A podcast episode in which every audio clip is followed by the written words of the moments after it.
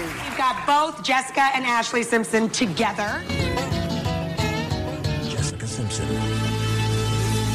I belong to me.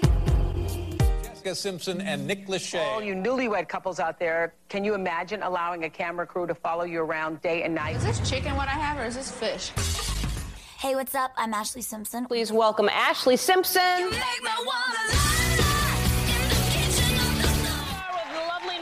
19 year old Jessica Simpson.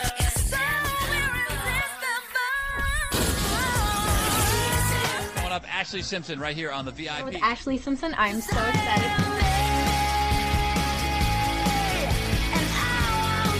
Superstardom. She said, I want to be a role model to girls.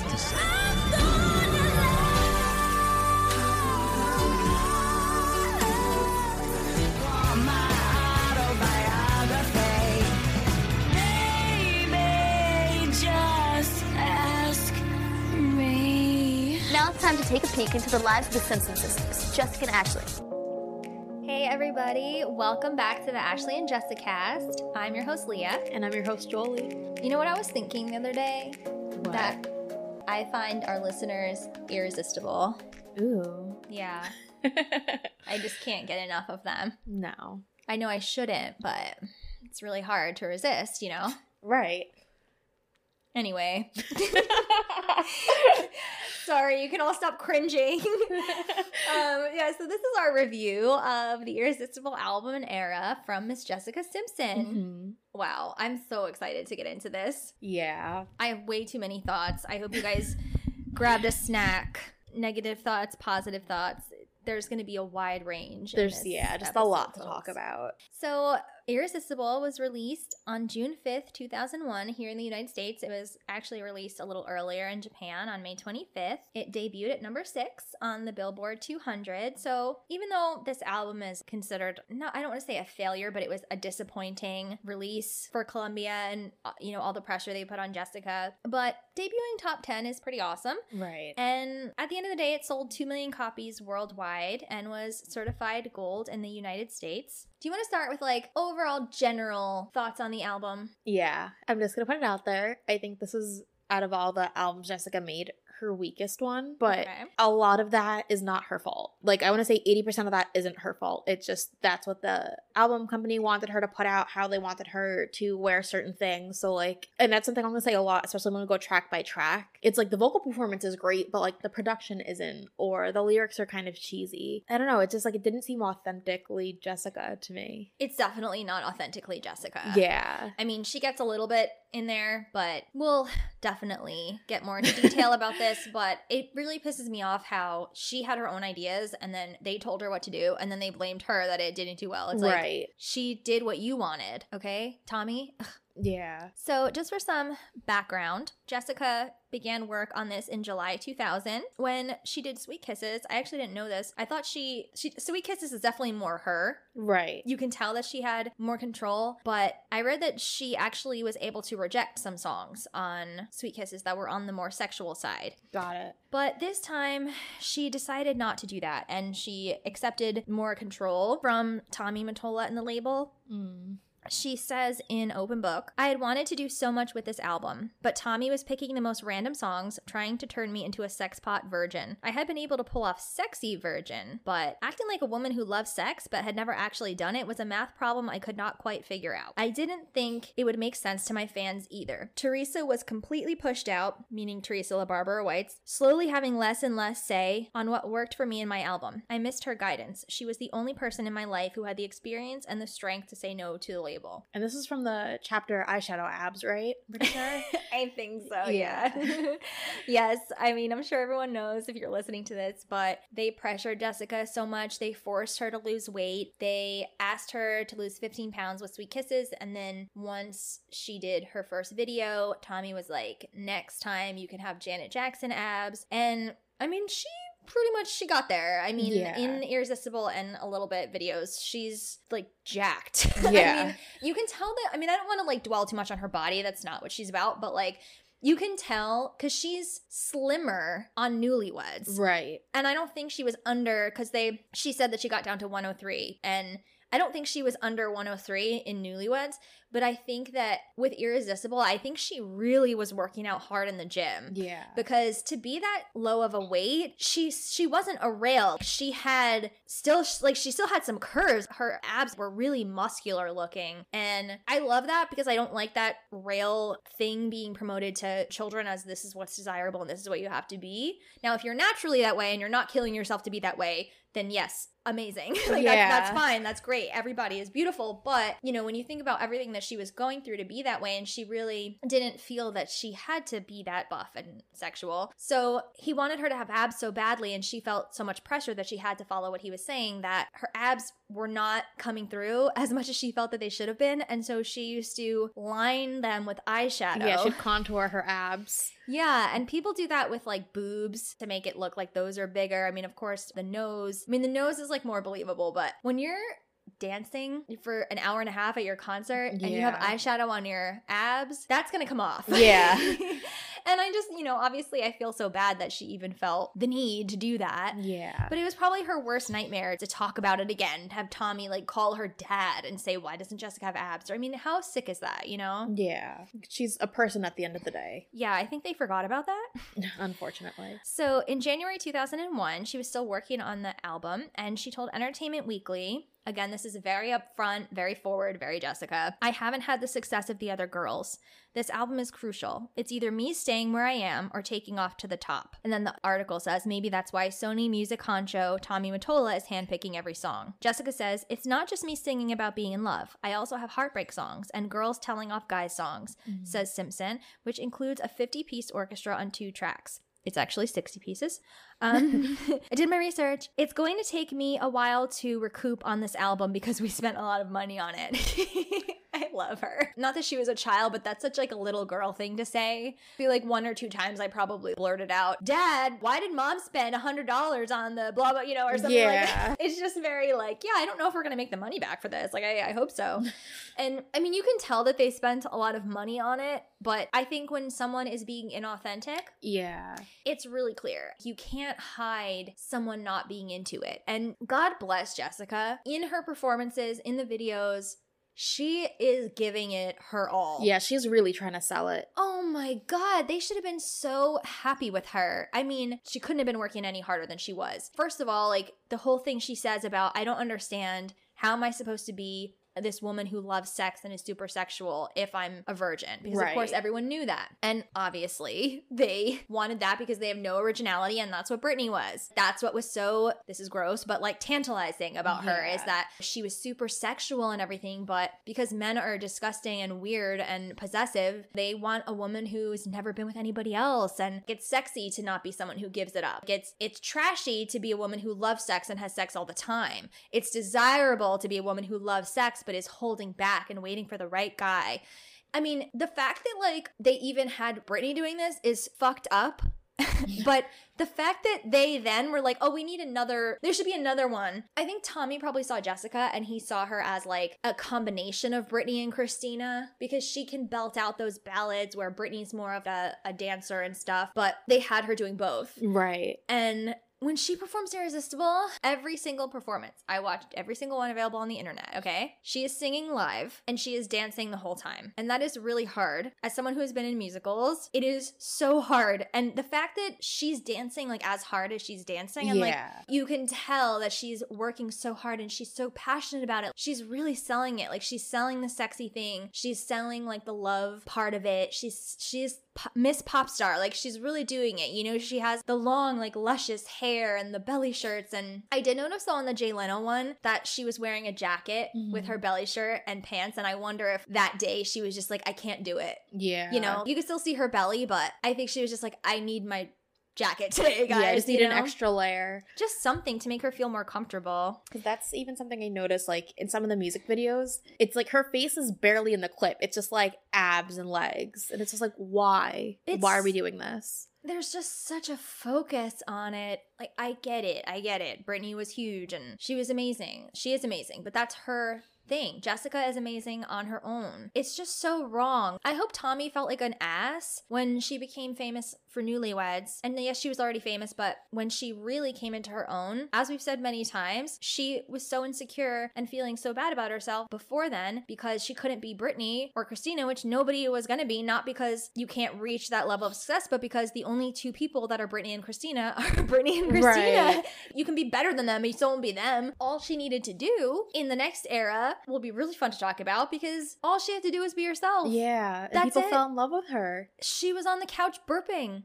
She was, she thought her freaking tuna was chicken, okay? Like, think about her trying to be so perfect that she's painting on her abs.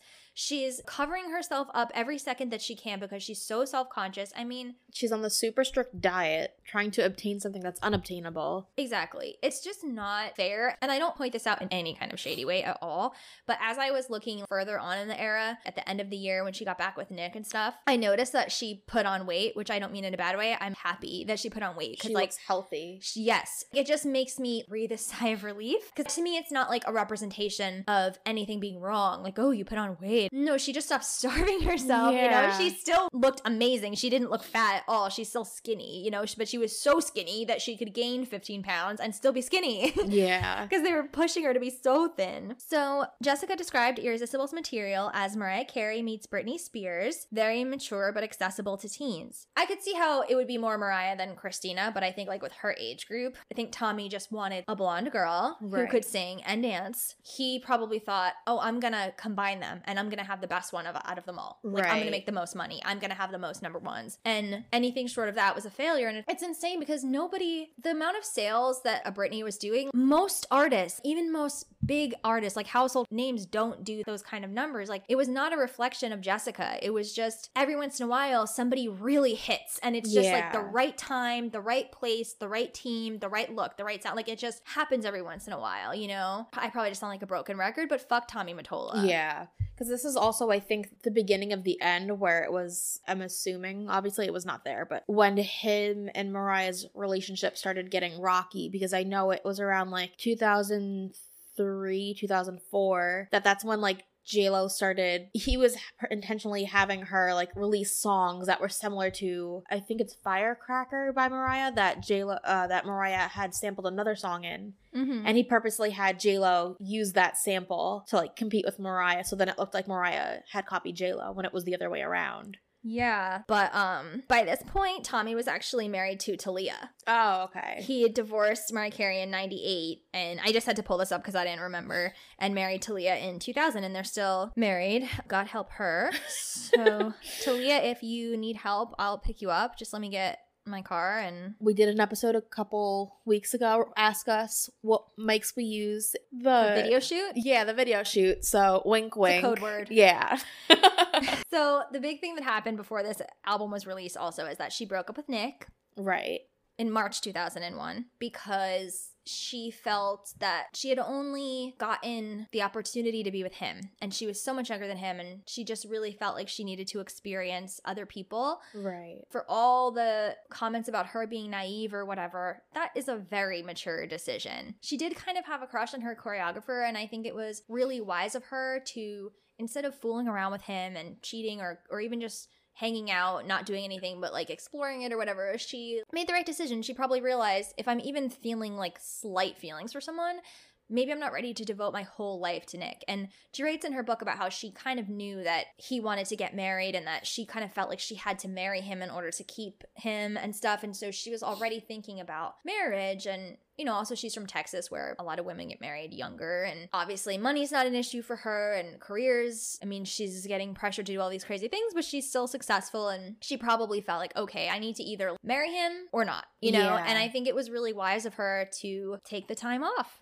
Yeah, she did an interview with the New York Post and she says, I kept realizing I couldn't become who I wanted to become. I couldn't be independent while depending on him. Again, that's really smart. You know, Yeah. she was really introspective at the time and she realized what was good for her. And honestly, even though the marriage ended up breaking up, I think before anyone gets married, they should probably check in with themselves like that and see, am I enough of a whole person on my own? Like, do I feel confident in myself? Yeah. I remember I wanted to move in with my boyfriend so bad from my parents' house, and it ended up not working out for a variety of reasons that we will not detail right now. Um, happy Valentine's Day. But um, Sorry. this is the face you made when you said that. I'm fine.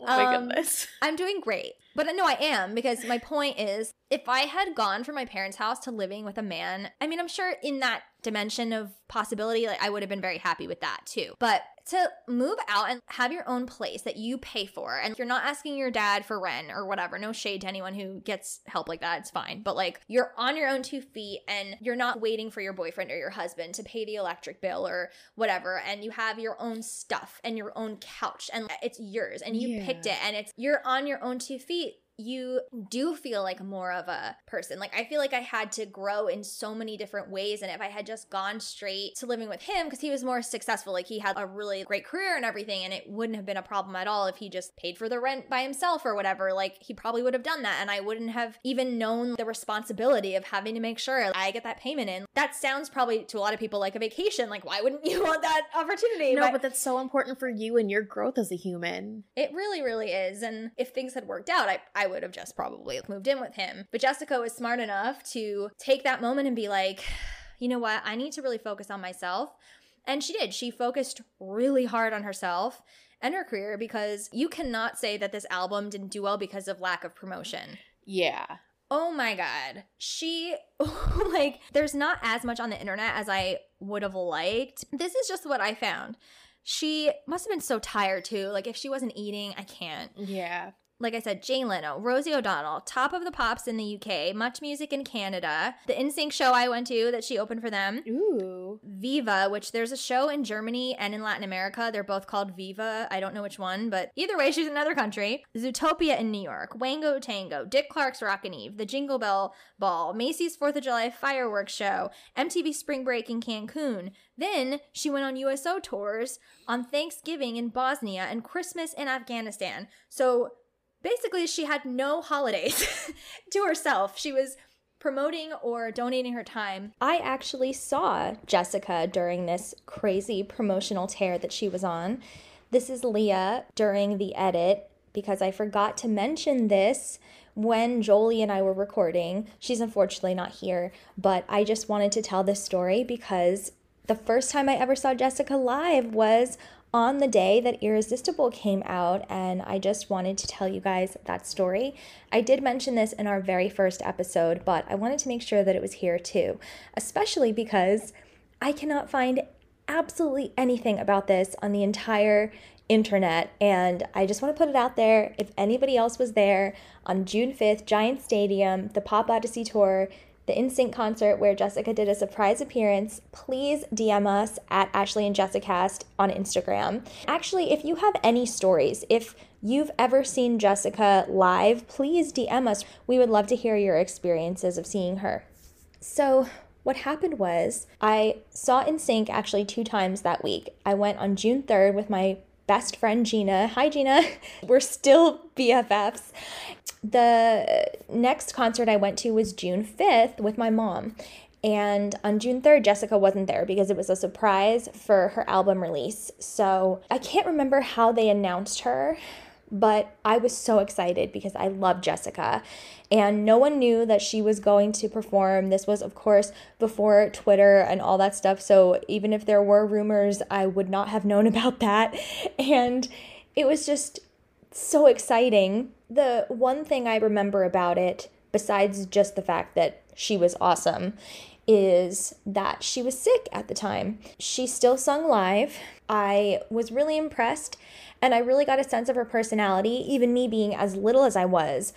You could really get an idea of who she was by the way that she powered through this performance. It wasn't that long, I think it was maybe a half an hour set or something. And she was wearing the headset mic. This was at the height of all of this, trying to be Britney because of Tommy Mottola's stupid ass guidance. And she was coughing during it. She was not sounding her best, I mean, she still sounded good. She was a trooper, but obviously, when you're sick, it's really hard to belt like that.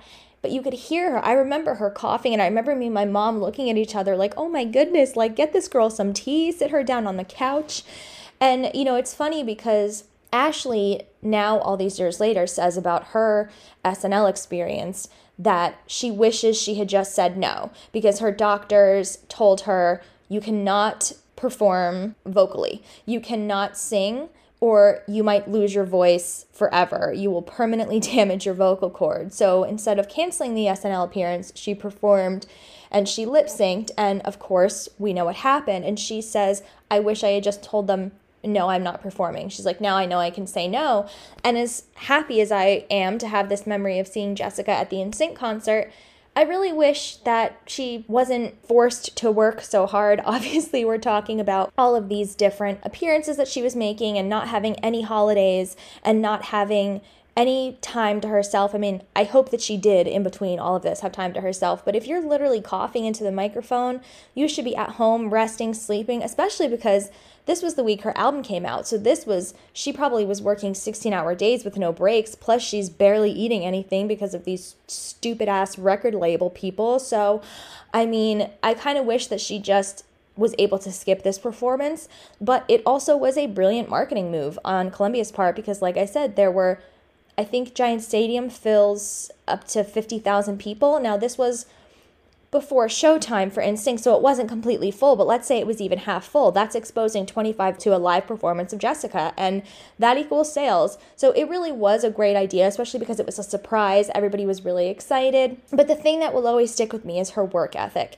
and me realizing even at that young age, wow, she is dedicated enough that she's out here and she's singing through having this terrible cold or whatever she had. And of course, now it sounds insane because of coronavirus. It's like would never have, I mean, this kind of situation will probably never happen again, right? But the part I loved even more than just the work ethic and powering through is that she was just so Jessica about it. now I know her cute personality, but at the time I didn't know as much about her. And she was just very upfront, very honest. She said right at the top, she was like, Guys, I'm sick. And I, I think I remember the audience being like, Oh. and told us up front what was going on and she was like i'm going to try to get through this and after every song she kind of would make a little comment like woo or she'd be like okay got through that one or something like that or thank you guys so much for being here with me during this and all that and she just was able to make fun of herself and the absurdity of the situation. Here I am performing in a stadium full of people and I can barely sing, but it just was a really great impression of her and I never forgot that. Even during, because over all the years that we're talking about, I wasn't always as much of a Jessica Stan as I am now, to be honest with you. Not that I ever didn't like her or wasn't interested in her, but you know how you just have ebbs and flows with some artists where sometimes you're really keyed into them and sometimes you're not. Even during eras where I wasn't as focused on what she was doing at the time, I always, anytime she would come up or anybody would mention her, I always would say, Oh my gosh, I saw her open for NSYNC and she was sick and she worked her ass off and she was so cute and so down to earth and it just was something that I never forgot. Every once in a while somebody makes a really big impression. I don't remember what songs she did aside from Irresistible and I Think I'm in Love. I'm sure we can assume what other songs that she did, but I loved I Think I'm in Love especially. So I was so happy and so excited. And of course I had seen the Irresistible music video and everything because I was a very loyal TRL watcher. So it was just one of the most exciting, fun things ever. One of my first ever concert experiences.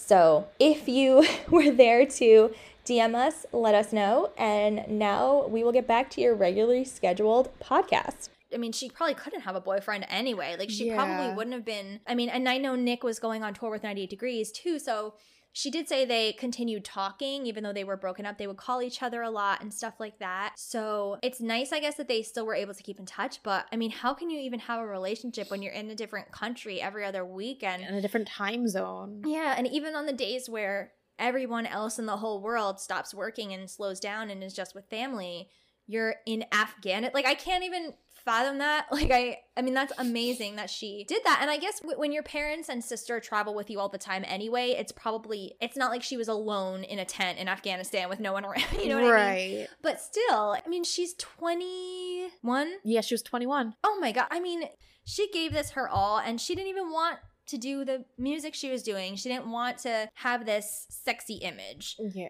So we should probably talk about her look, which did change. Right. Quite a bit. She dyed her hair. It's like almost brown mm. fully. It's like brown. Brown, like chunky low lights with some blonde. Yeah. Yeah, and it looks good. No, it does look really good on her. She's always very tan. Like I said, she's ripped. And that belly is out almost constantly. Yeah.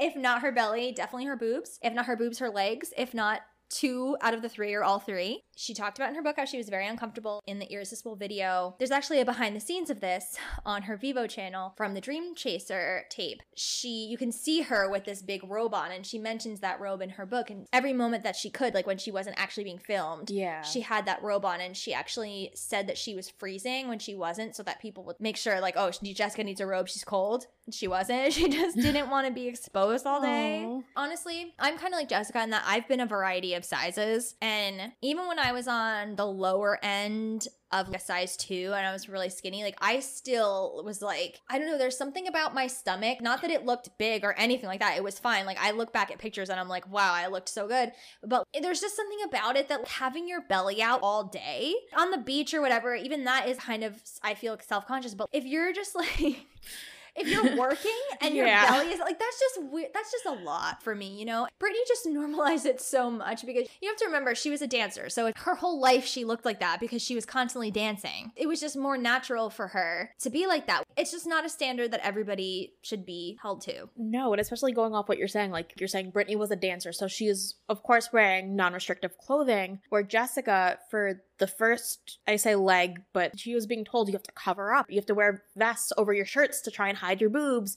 and now it's like take it all off. mm-hmm. Hurry up. Yeah, she went from performing in the church where the church elders would be like, "Oh, you know, you're tempting Right. Satan, and you know, men are going to be lustful toward you." And now it's the less you wear, the better. Yeah. There's a few looks from this album that I'm literally obsessed with, and then a few that are horrible. But one of my favorite looks that she ever did was in March. She went to the MTV icon Janet Jackson event. Mm-hmm. and she wore it's this tan suede v-neck um, mini dress that's kind of like a wrap dress maybe. It's different lengths on the bottom. And she's wearing a turquoise necklace. And i mean she just there's something about too like her hair and makeup is perfect. And i honestly think it's one of the most gorgeous Mhm. looks i've ever seen her in. Then my one of my top top favorite looks from her and i'll post all these so you guys know what the hell i'm talking about was at the Jackie Kennedy White House Years Costume Institute Gala. We've posted this before because it comes up a lot. She's wearing that one shoulder bubblegum, like pastel, long, flowy, like almost like she's on a cloud dress. Yeah. And her hair is like curled and she just looks so pretty. That to me is what in that era a pop star should look like if they're going to a gala or something. Like it was a very classy,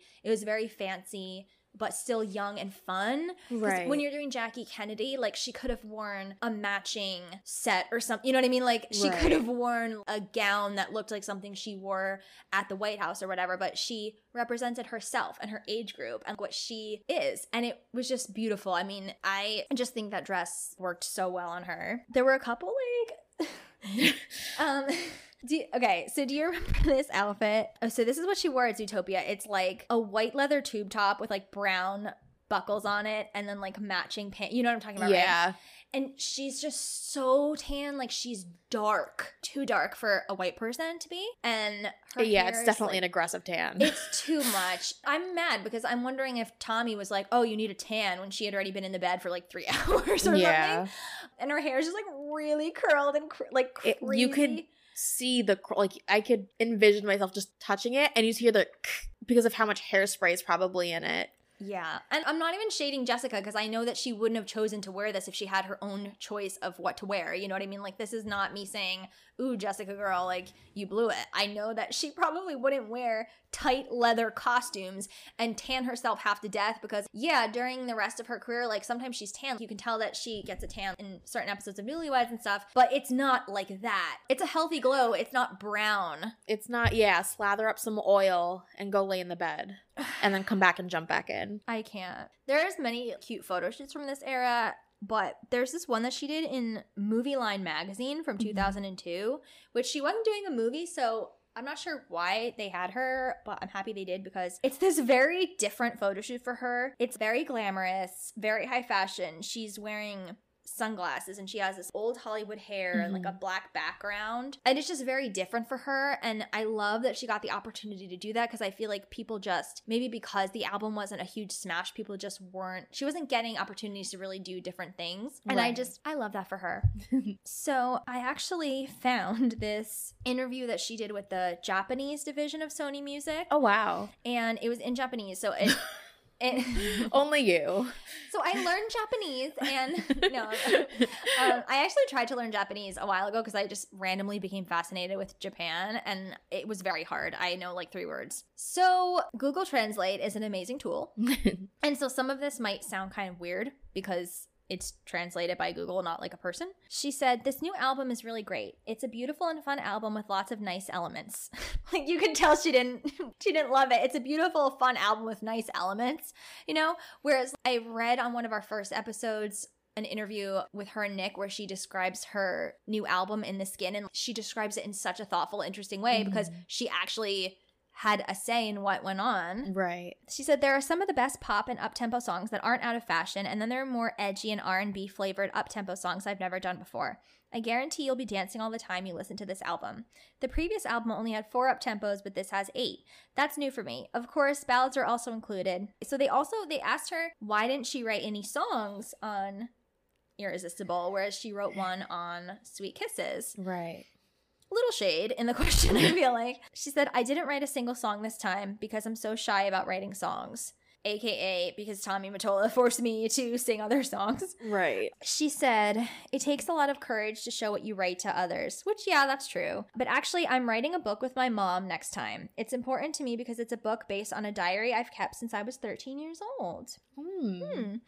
because I share the emotion, deep passion, anguish, and thoughts I have experienced with people all over the world. So this book has a deeper meaning than the songs because it's my life. In the lyrics, you can write something like, Wow, you're a nice boy. Lang, lang, lang.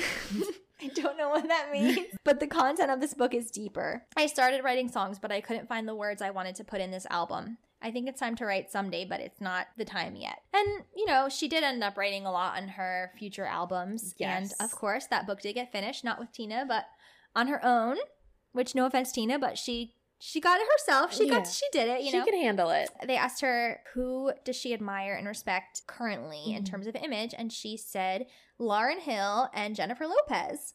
Ooh. She was in this magazine called Complete Woman in 2002, and they asked her what makes her sexy. Which I don't know. Do you have eyes? Like, Everything. um, yeah. But she said my soul and my faith are Aw. what's sexy about me. And that's the thing with her. It's like just let her be herself. Yeah. Please, just do it. In addition to all the crazy promotion that she did for this album, Tommy Mottola and the label went all out for her release. They actually chartered a yacht off of New York Harbor. There's this very fancy place. Anyone who's been on FDR Drive knows what I'm talking about. It's the New York Water Club. And so they rented that out for Jessica's release. And of course they did because they're so proud of it because they mm-hmm. are the ones who've made her do all of these songs that she didn't necessarily want to do. So she wrote about this in her book. So because Nick and her had broken up, she said, when I was asked on the press tour for my album Irresistible, I said I was single, but I was still hopelessly in love with him. I kept telling myself now I could focus on my career. That seems like a very grown up thing to say, and there was a lot to do. On June 4th, Columbia threw me a huge record release party at the Water Club in New York City. I arrived on a yacht and there was a red carpet just for me. Don Lenner and Tommy Mottola were there, flanking me as they gave me a triple platinum record for Sweet Kisses. There were 15 minutes of fireworks, and I finally felt like a real star. By the hmm. way, everywhere she goes, people, please be prepared with fireworks. and a red carpet. Thank you. like, some respect. My Irresistible album came out and would sell 120,000 copies the first week, nearly double of what Sweet Kisses did when it debuted. It opened big. I mean, selling 2 million copies worldwide, you know, I haven't sold two copies worldwide, so I still find that impressive. Seriously. And on this day, these pictures of her have been like really widely circulated. She's wearing that bronze, really tight dress with the lace up. She looks great, but again, she's like super tan, and it's just not the way that we see her at any other point in her life. Yeah. you know what I mean? I think that like having been broken up with and also it not being in the digital age where it takes a second to snap a pic of yourself and send it to your boyfriend, he wasn't really seeing her. He must, when he turned on the TV and saw Irresistible, I mean, he probably blacked out. Yeah, my Like, jaw would have hit the floor. No question about that. Like, he was probably like, God damn, she looks so good. like, you know what I mean? Especially because it wasn't just, oh, now she has abs. She was growing up. During Sweet Kisses, she looked like more of a young teen. And now Yeah. she was showing off the curves and just being overtly sexual and stuff. And I mean, he was probably dying. like, it's just really funny to me to think about. But anyway, do you want to review the tracks? yes. So it opens with a little ditty called Irresistible. Right. This song was released April 17th, 2001.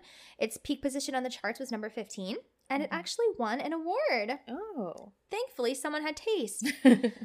BMI, the company that owns her music, hmm gave her a pop music award for this song. I don't know exactly what that means because it didn't say like best pop record or something. It was just pop music award, but pretty prestigious for her to, to get that. So congratulations, Jessica. you deserved it. It's a great song. I love the song. I think it's fun. It's catchy. We already talked about how some of the lyrics are trash. Right. The only thing I hate is like the robotic auto tune thing in the background. It's like, eh, eh, eh, Oh, uh, at the end, yeah. yeah. that I feel like. I mean, it wasn't the whole song, thankfully, but that I was just kind of like, eh. But overall, like for a first single, like I feel like that was pretty strong. It was super strong. I see what you're saying because that end, like the background, sounds kind of like if that thing from The Grudge sang it. you know? Yeah. um, but I actually, I think her doing the song really elevates it because her vocal performance is so good and it is really convincing. Like you hear it and you're like, I'm there with you, girl. Like I understand. Like this guy is irresistible. What are we gonna do about this? Um, and like I said, she really does sell it. But I honestly, despite the the lyrics are just gross. Like we talked about that, how you know it promotes the idea that a woman is supposed to wait and she's supposed to make sure that she's saving herself for the right guy and all that stuff. And I don't like that, but I do relate to like the just that passionate moment of meeting someone and starting to get to know them and you're just like, "Oh my god, you're just on fire. You're just so into them." Like yeah. you know, and it's just you can see that passion. Like you know that she has felt that because she's been with Nick, not with him in right. bed, but you know, she's definitely met someone and had those feelings and like especially when she's performing it live, she's really like aggressive. Um She gets super into it. she really does. I just I think it's a sexy, fun, even romantic in in a way. song. Yeah. And I, I just love the beat of it. I love singing it. Like I'm always singing this in the car. and I do think it's one of her best songs. It's a and I, it's a really good lead single. I wish it had been supported by a better album. Yeah. You know, the first single shouldn't be like the highlight. I feel like you need to start off strong. It should be a teaser for the rest. Yeah. Yeah. So something I actually didn't remember was that this song was featured on Lizzie McGuire. Really? Yes. And it was on the Lizzie McGuire soundtrack, but they had to change the lyrics. Oh my goodness. So Ashlee at the Orange Bowl. so in the real song, Jessica says, "When he makes me weak with desire," Mhm. and in the Lizzie McGuire soundtrack, she says, "When he makes me want to move closer." okay. Yeah. Yeah, I get it. I was just trying to hear it in my head. but um yeah, it's okay, I get it cuz like it's the Disney Channel. right. Then they had her say instead of, "But I can't stop fanning the fire. I know I'm meant to say no." They replace that with, "But it's time to stop this emotion. Right now, I'm gonna say no." Okay. Yeah, not great, but again, I get it. It's for the Disney Channel. It's time to stop this emotion. yeah. I can imagine Lizzie's like little animated thing, her inner monologue being like, "What?" Yeah. um. So this song had a lot of reviews. I don't know. I feel like they were mixed, but more like on the good side. Yeah, I feel like exactly what you're saying. Like it was mixed because the song is good, but it's not 100% true to Jessica. So I feel like that's where people are kind of like, eh. Yeah, and some people really did notice that. It wasn't like, oh, she's completely changed now. I mean, so, there were I did see a lot of articles like that, like, oh, she's all grown up and stuff, and I'm like, we didn't meet her when she was 12. Like this isn't an Olsen twin. Like right. you know what I mean? Yeah, like a little shady, but Entertainment Weekly rated the album a D and then said like her chops are great but meaningless with the bombast around her. Yeah, it's like there's too much too much frills. Like Jessica's like Yeah. no frills. I mean, yeah, she likes fashion and, and dressing up and, and expensive stuff and things like that. But when it comes to who she is as an artist and her music, she doesn't need auto tune and these synths, and she doesn't need to be like shimmying so hard. Right. She doesn't need to sell herself as an artist because she lets her music speak for herself. Yeah, and also, you know what I'm wondering? Like, I like the irresistible choreography better than a little bit, which that's it's such bad choreography. I Yeah. can't. But in Irresistible, like if they want her to be this hot dancer, they didn't give her this hardcore dance. She's basically just posing Yeah. one after the other. It's not fluid. And I'm not saying that's her because I've seen her dance fluidly in other parts of this era for sure. And even in her first one, she can dance. Is she a Janet? No, that's a dancer, you know? But she never wanted to dance in her music. So, like she wanted to sing, you know? And you can see after this, she never has a choreographed dance again that I've seen. I don't, I don't think ever. But yeah, they just give her kind of like a series of poses. And It's I'm- weird. Like, yeah, it was almost as if, like, if you've seen the, what is it, Say My Name, Destiny Child music video where it's just like one, two, three, pose, one, two, three. po- Like, that's kind of what it looks like to me. That is a really good comparison, actually. Thank you.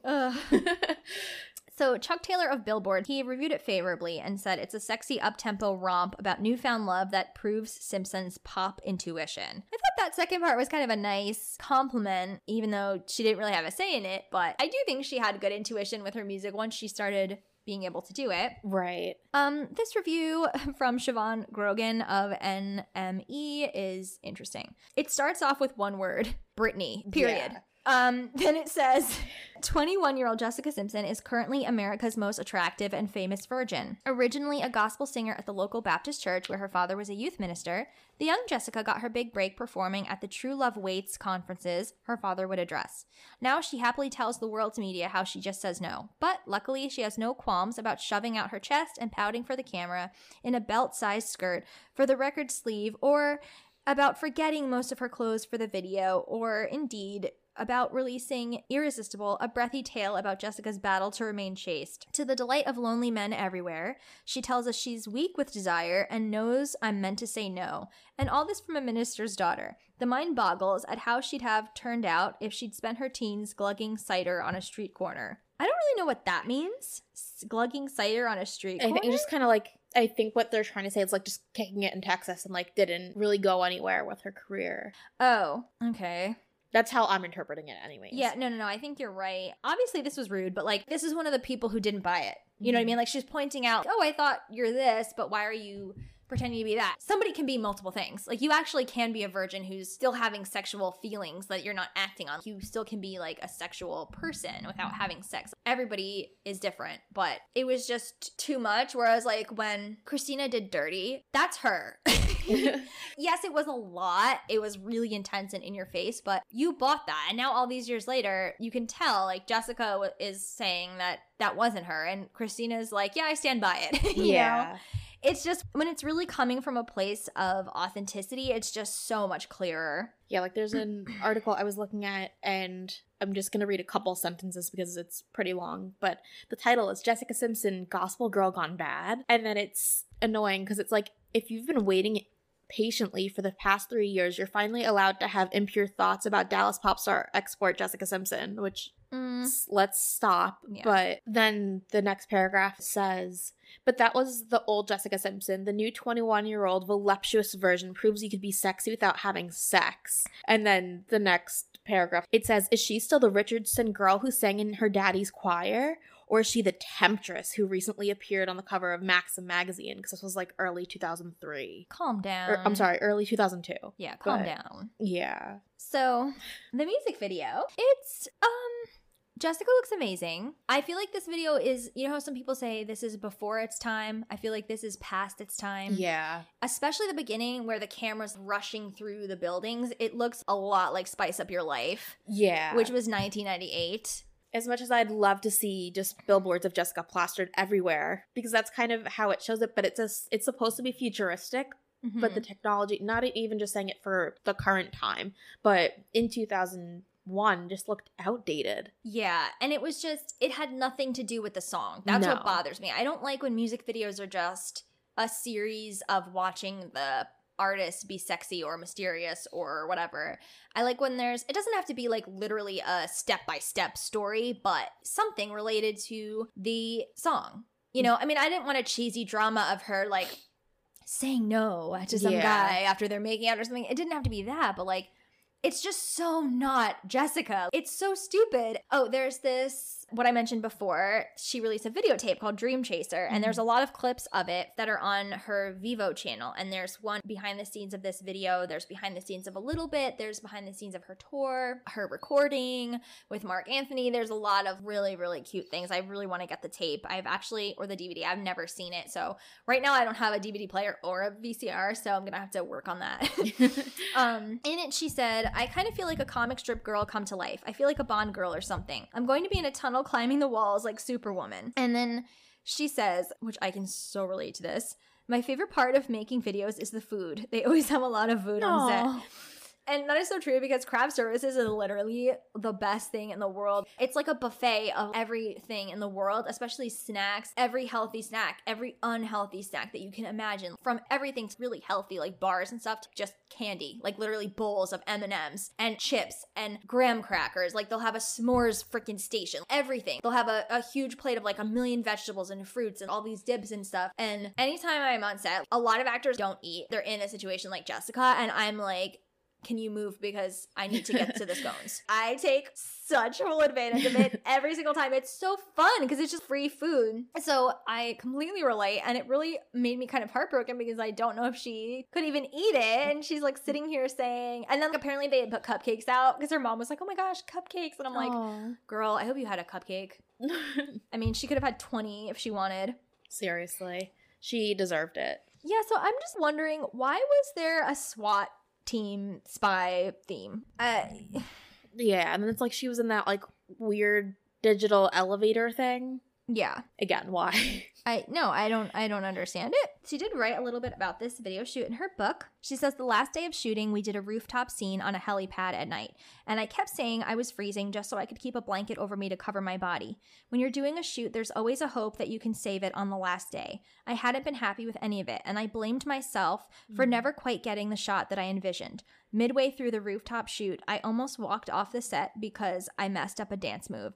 My mind was destroyed from exhaustion, and those voices started in my head again, telling me I was wasting everyone's time.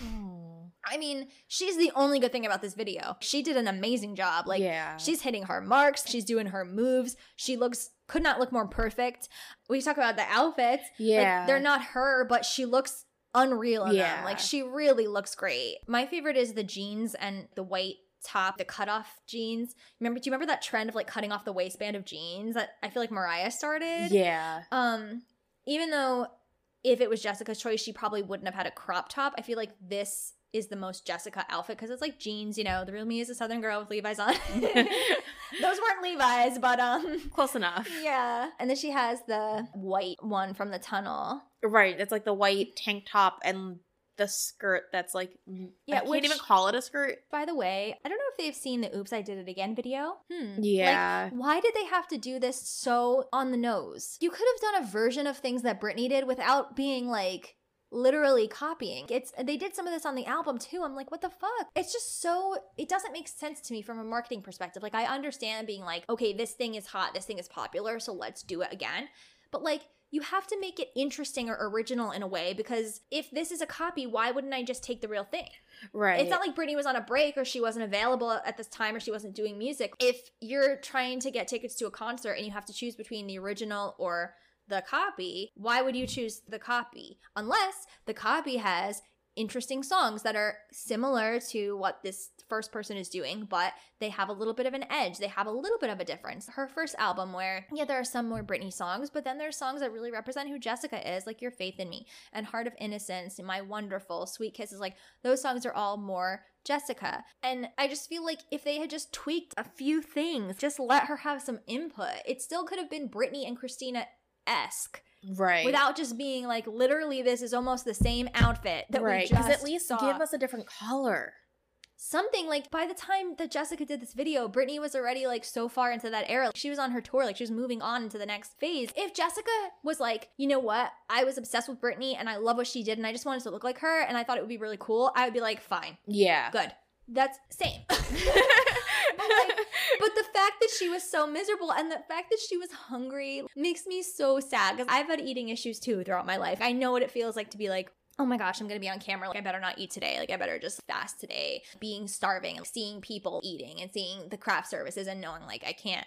I know how that feels. And just to think about her schedule and like all the pressure she was under, not having fuel in her body, like that just kills me because she said that she was, she said, everybody says that I looked amazing, but I couldn't enjoy the compliments because I saw everyone else eating and I was heating up a piece of turkey with cheese with Velveeta cheese on top, Yeah. which they couldn't have gotten her a really healthy like salad or something. Like that sounds disgusting. Velveeta is not healthy. No.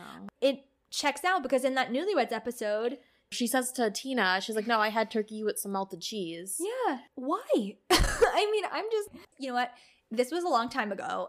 Everything is so completely different. She's fine. I mean, she's more than fine. She's she's wonderful. Like she's doing amazing, but She just went through a lot, and it's just hard to not only see it, but hear it from her in her own words. Yes. There was somebody on set though that gave her some nice compliments and confidence, and she really appreciated him. We didn't talk about him in the Valentine's episode because this wasn't like a relationship really, but she said the video's choreographer, my backup dancer, Dan Karaty, he called for a break and took me aside. Stop, he said. Look at me. You are incredibly sexy. You have to see that yourself to make other mm-hmm. people see it.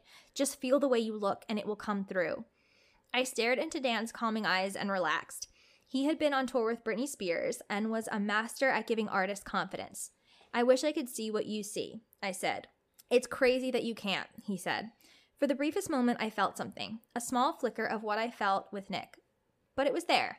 It was the first time I ever thought there could be a man in my life besides Nick. And then she gets into the problems they were already having and the differences they already had that, like, now she can look back and see, like, oh, this was clear from that time, but like, I didn't realize it. And, you know, we've all done that, girl. Hindsight is 2020. Don't even worry about it. We have Eric. I mean, you have Eric, but I appreciate him from a distance. oh, and I completely forgot about this the remix with Lil Bow Wow. I wasn't a fan. I need a drink because what? I mean, I appreciate that they're trying to like expand her audience with hip hop, I guess. Um, Lil Bow Wow is a child on this song. I don't know. I Yeah, mean, it what just was he 14 at the time? I don't know. And Jermaine Dupri, it's really funny because you know the the talking she does at the beginning of the song. She says, "I don't know what it is." And then after he after she says that, he says, "It's the remix." You know, I don't know what it is. it's a but remix. everything Yeah, it, that's what I'm saying. Like, it's just, it's bad, especially since like she's twenty something. She's talking about this guy she can't resist, and let hey, let's put a literal child. His name starts with Lil. Yeah, I just I can't.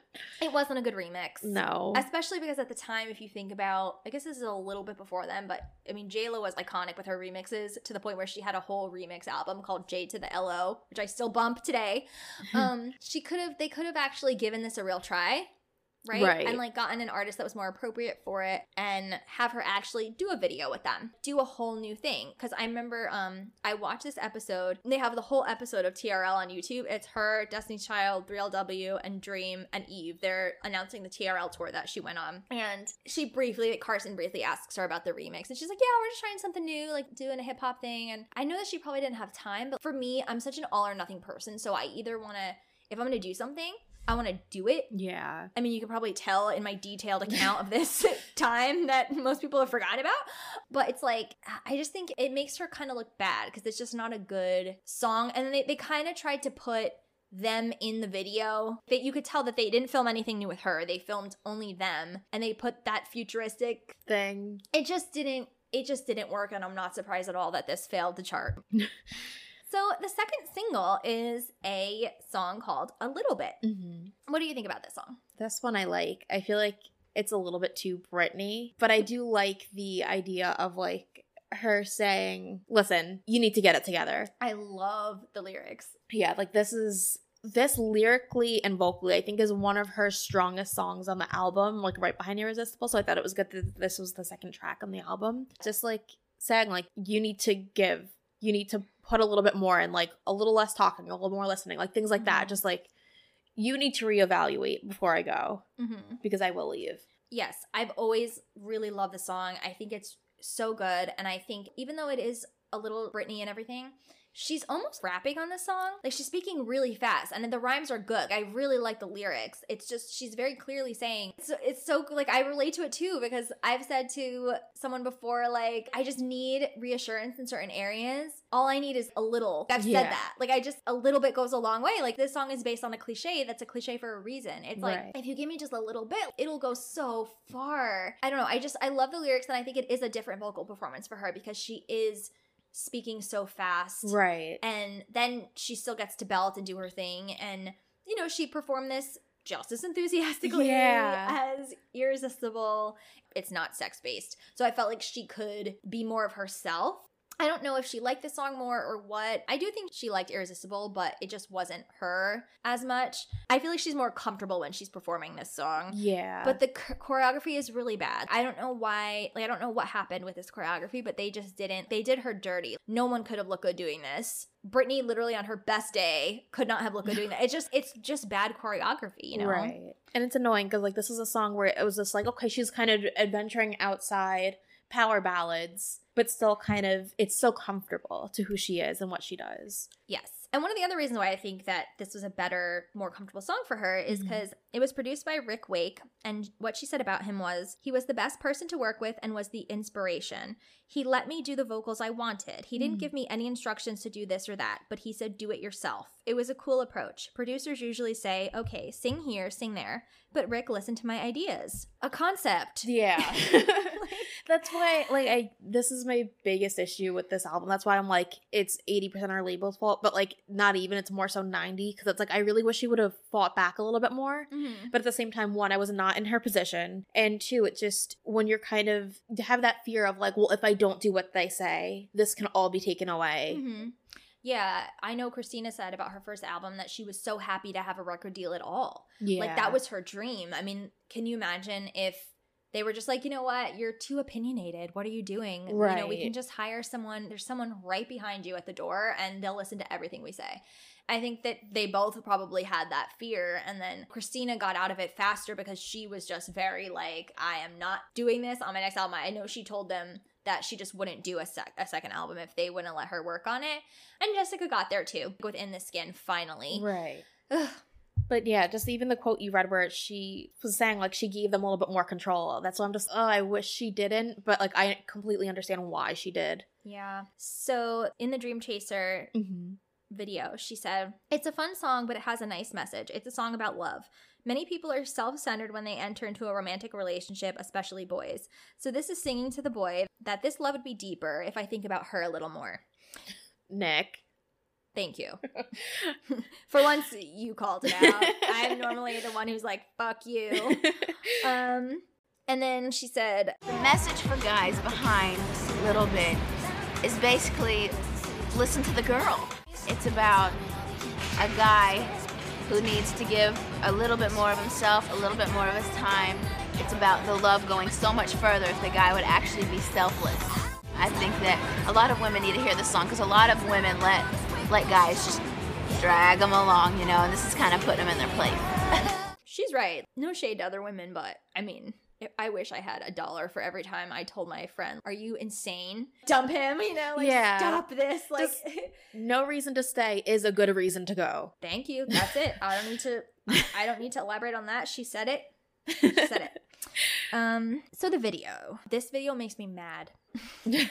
It was directed by Hype Williams, who is Mhm. one of the best directors in hip hop history. He has worked with every hip hop artist, every R&B artist that you've ever heard of throughout the whole 90s, 2000s. Just look at his list of videos if you don't know what I'm talking about. He made a lot of really great videos. And this video is so horrible. It sucks. Like I hate to say that about something Jessica did, but it's even worse. First of all, can we be a little different from the last video? Like yeah. why? Why is this the same thing where she's on a green screen, futuristic, weird ass, like, what is she on a spaceship? Yeah. I don't know where she is. It's not explained because who But cares? again, trying Why? to fit that Britney oops thing with the space theme. Yeah, I mean, at least with Oops, Jive paid for a set Yeah. and props for her. Thank you, Jive. And an astronaut. I'm not a real one, but NASA and they were like, listen. we have Miss Britney Jean Spears. yeah, can you get them on set? What are they busy doing? Like, um, it's just so bad. The one thing I like about it is that her outfits are a little bit more Jessica. They're very colorful. yeah. I mean, she's still like, I think this was one of the major eyeshadow abs moments because in the belly shirt, you could see it. they look dark. They don't look, it's not definition, they look dark. I'm just like, oh God. I feel for her. I really do. It, you know, it, it sucks. Yeah, this one I wasn't really impressed with, but this is the one I meant more specifically where it's just like abs, butt, legs. Like what what's going on here? You know what I did like was uh, Ashlee was in the background pretty clearly, and she had on a really cool outfit, this black and pink outfit, and Oh, that was Ashlee? yeah, because this video is not in high def Yeah. on YouTube.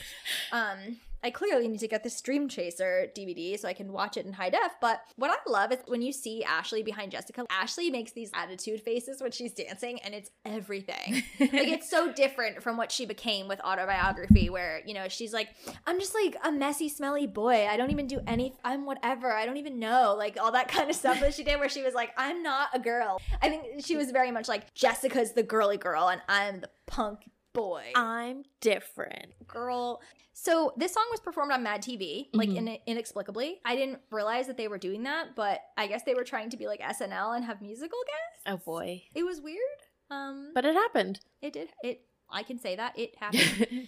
oh, going back to the video for a minute, I posted a screenshot of this on our story. That outfit with the sunglasses, the beret, the American flag top.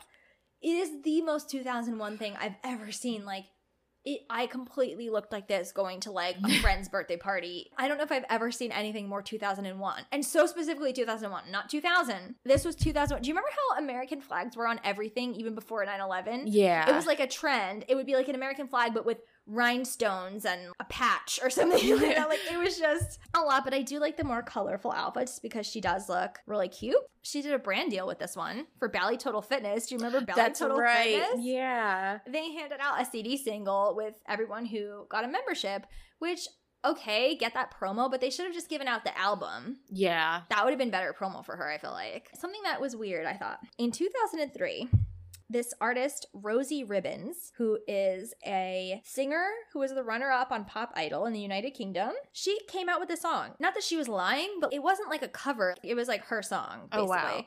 It's really weird. If you haven't seen this, just type into YouTube Rosie Ribbons a little bit. You can watch the video. Her version is weird. Um, I mean, I guess it's weird because I've been hearing Jessica's for the past 20 years, but I mean, her vocal performance isn't even approaching Jessica's, not to compare and shade or whatever, but I just thought that was weird. Like, they couldn't get her, they couldn't just pay for her to have another song if she wasn't going to write her own song. They're only paying Simon Cowell $3 million per second. So, like, I don't understand. Right. I've never seen that done before. Like I haven't seen some other random person doing like "Oops, I did it again" or something. Like, You know what I mean? It's just, and if if they do, it's like a very clear cover where it's different. But this was just it was presented as if it was like her song. It was so weird. So Columbia totally dropped the ball here because they didn't release a third single. Mm-hmm. I hate when labels do this. You shouldn't be worried about getting a hit. I mean, yes, I get that that's a thing, but you should build an artist's repertoire over time.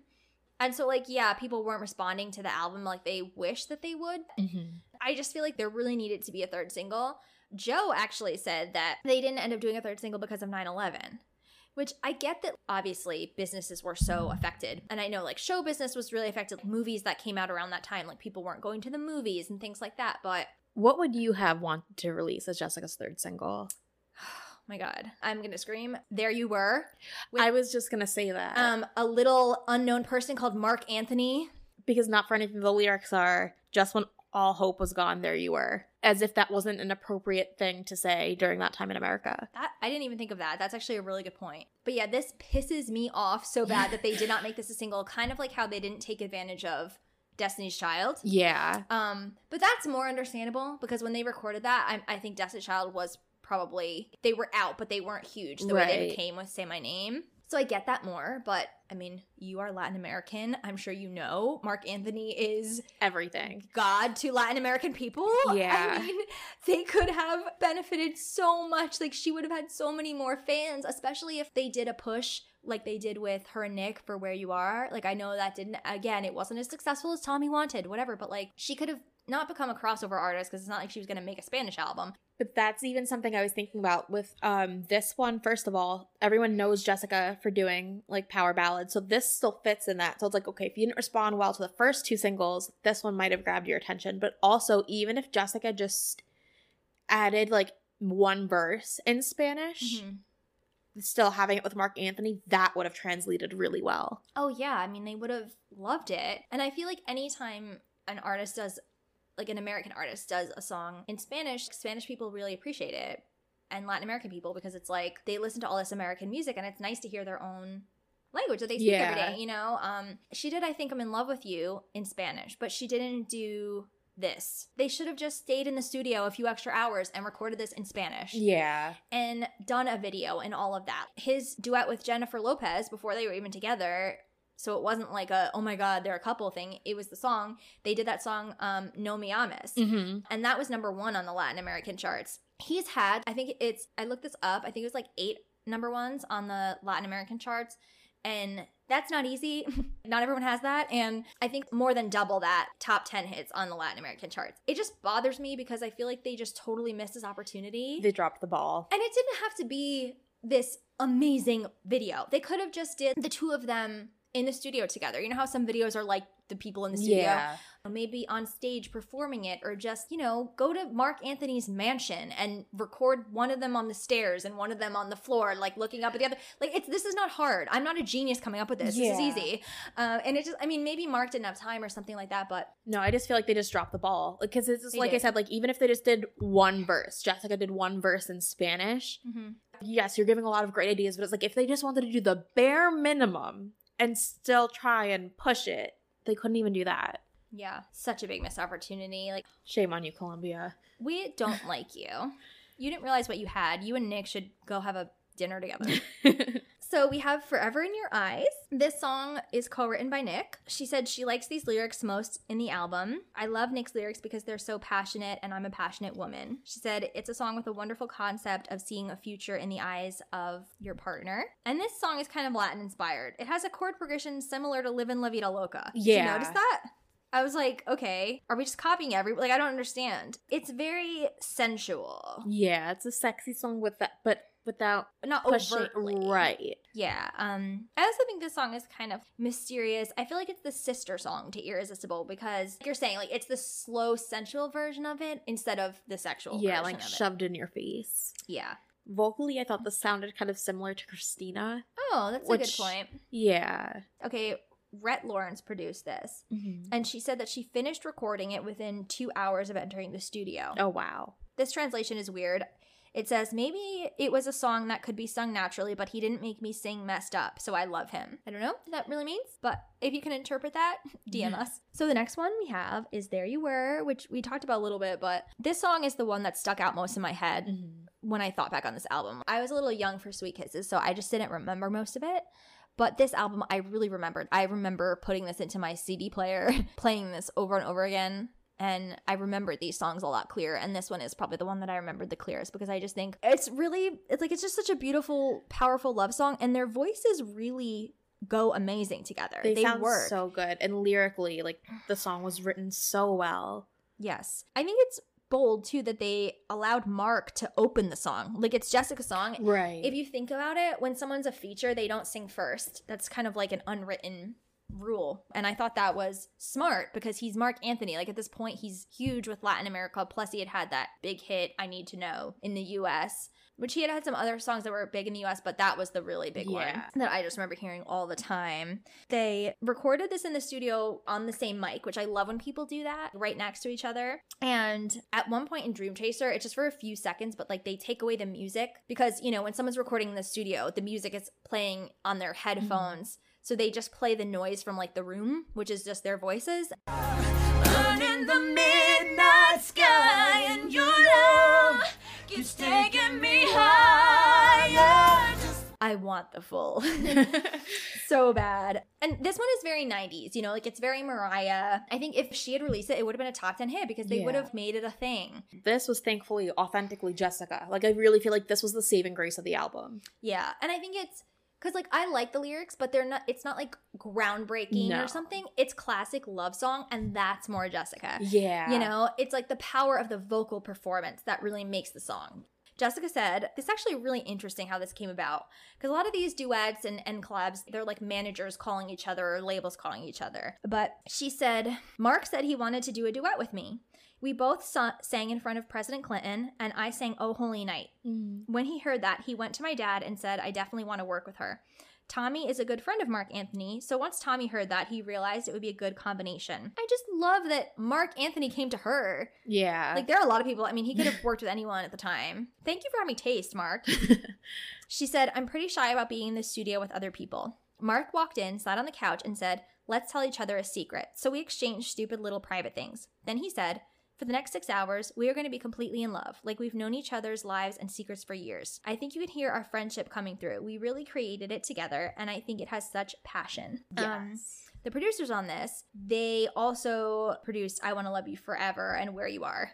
So that makes Okay. sense. Yeah. you know what I mean? That's that definitely checks out. Yeah, because like perfect examples when for Jessica's Christmas album when her and Nick did "Baby It's Cold Outside," it just it sounded cringy. This sounds so good, just authentic. Like it, it makes sense when you hear it. You're not like, "What's going on?" They mixed that so horribly. Yeah, And for two people that are actually in love, A, and then B had sung together before, I don't know what happened.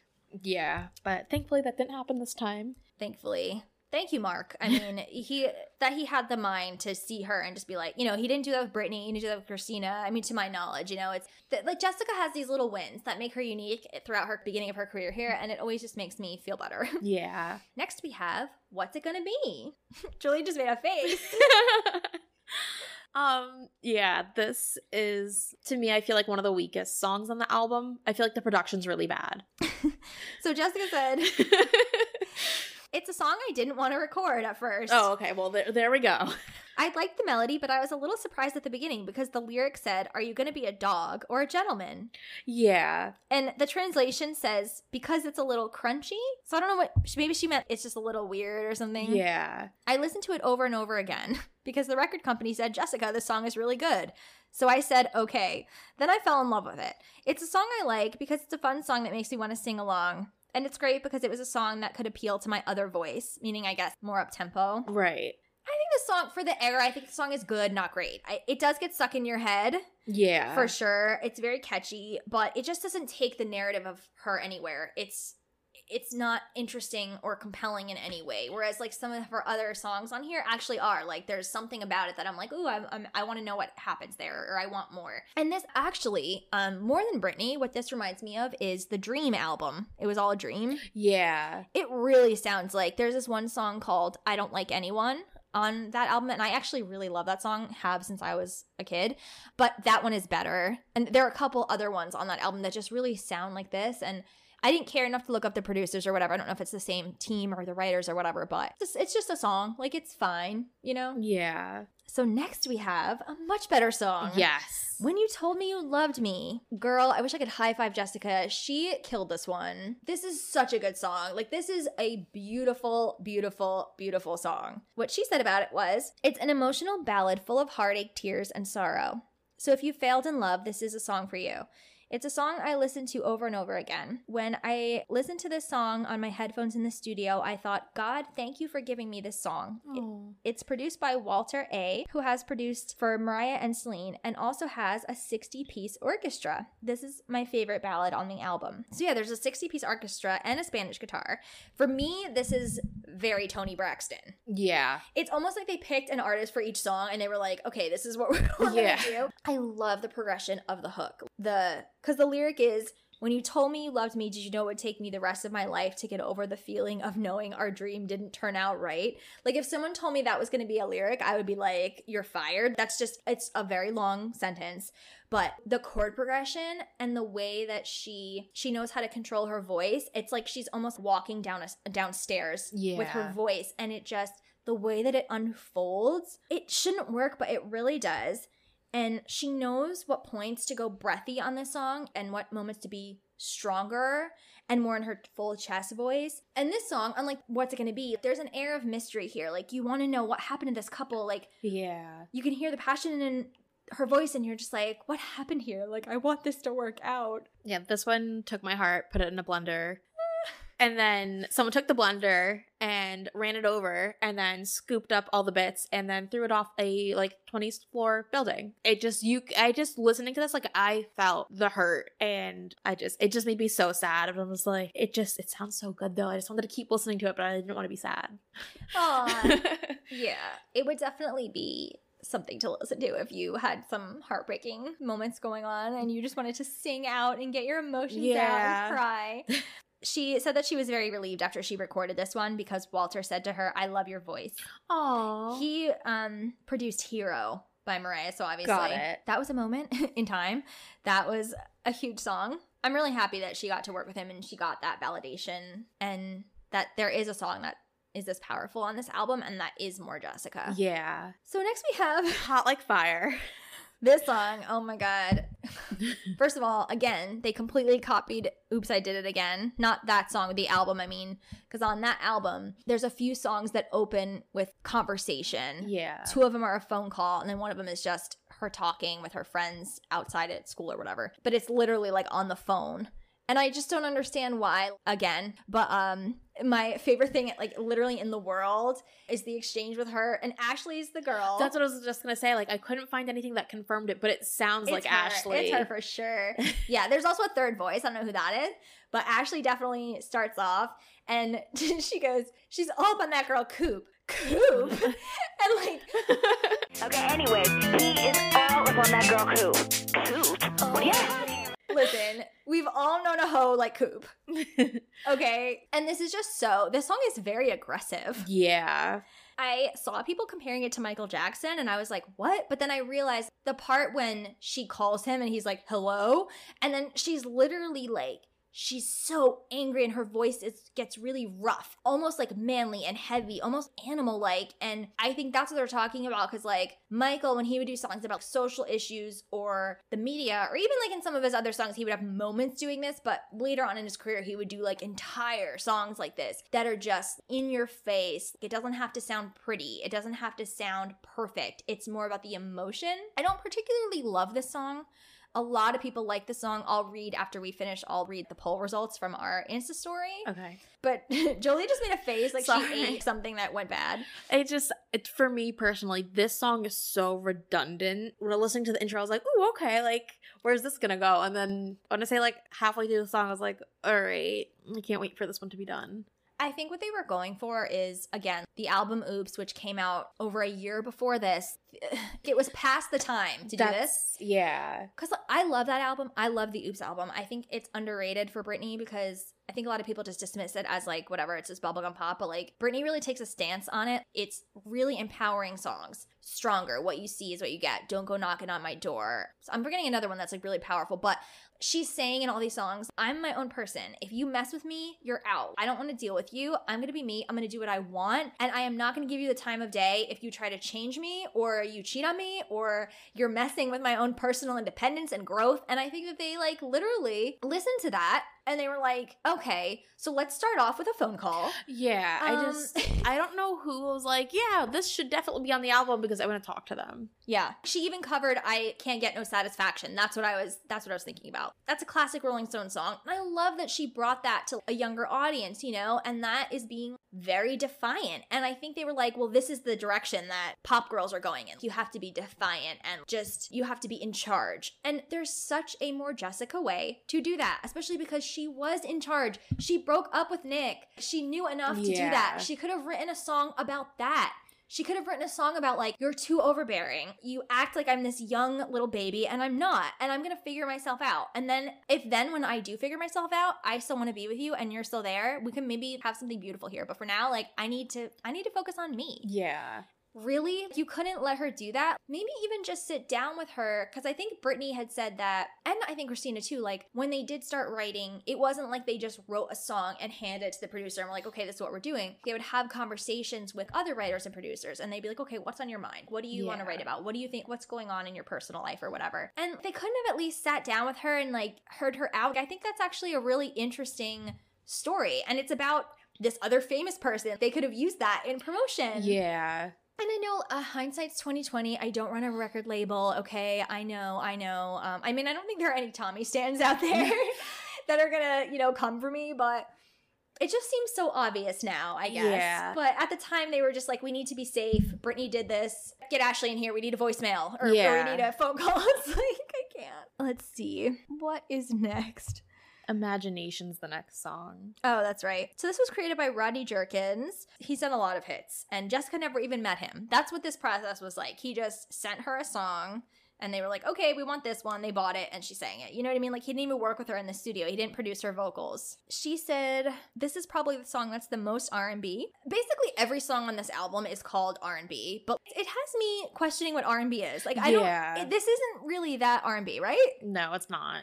Thank you. I, I it's like, am I crazy or No, no, um, definitely not crazy. she says it's a very cute song. It's R&B style, but the vocals are very pop and the lyrics are also pop. I wish upon a star tonight that you will grant my wish tonight. It's a very fun and youthful R&B track.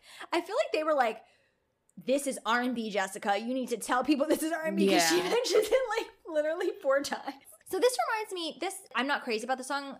It's cute like she says. It's more Jessica than some of the others. It's very bubblegummy. It's something that I think Jessica would have written in her diary after her first or second date with Nick. Yeah. That feeling of like, oh my gosh, I've dreamed about this for so long. I do like when she says, I can't remember the exact lyric, but she's like questioning if it's real. She's like, is this really happening? I felt that way too. When you're so in love and you're like, oh my god, like, I feel like I'm in a movie. This is this is real. But it's just done in kind of a I don't want to say immature way, but just you're trying to with Irresistible, she's this mature, sexy woman. Right. This is almost kind of, I don't want to say childish, but very like naive.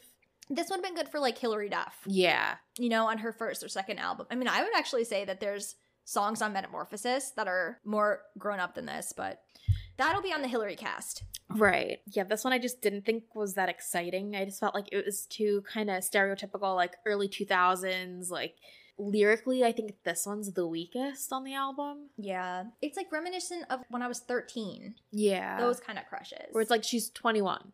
you know what I Like, mean? what are we doing? Not your fault, Jessica. No, I mean, nothing is, but. So next we have To Fall in Love Again, which was also written by Nick and produced by Walter A. And it also has the 60 piece orchestra, Mm-hmm. which I'm, I'm happy they at least shelled out money for that. yeah. That was a great idea. So she says, It's a beautiful song. The lyrics give hope, which is also beautiful. Sorry if I'm reading this weird. It's the translation. I'm trying to make it make sense. it's a song that I hope I can fall in love again after parting with my loved one. I hope that I will overcome the painful and difficult things after parting and fall in love with someone else.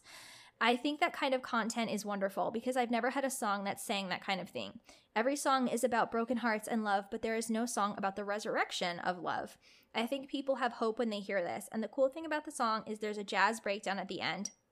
This was fun because I like jazz. I also like R&B type ballads, so it's nice to have a part that creates that kind of atmosphere with the organ. Really, the organ is the best instrument. So I think the next song is For Your Love. I think this one mm-hmm. is a lot better. I think the lyrics in this one are a lot more thought provoking Yeah. and like tugging on the heartstrings. I like the concept of being worried. Like, I, like I don't know if things are are going to work out. Can I fall in love again? Even like, can I fall in love with maybe the same person Yeah. again, or can I move on and fall in love again with someone else? Because you do feel sometimes like I'm done.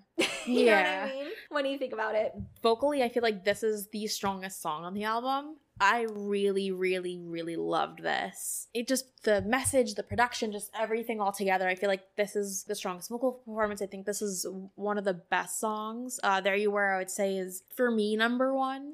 Mhm. But this one's like a close second. it's beautiful. Yeah. It also kind of has the Toni Braxton like just dramatic heartbreak. Right, but it's not trying too hard. Like it just sounds effortless, which is so important. I agree. So next we have For Your Love. Again, like a lot of people that follow us love this song.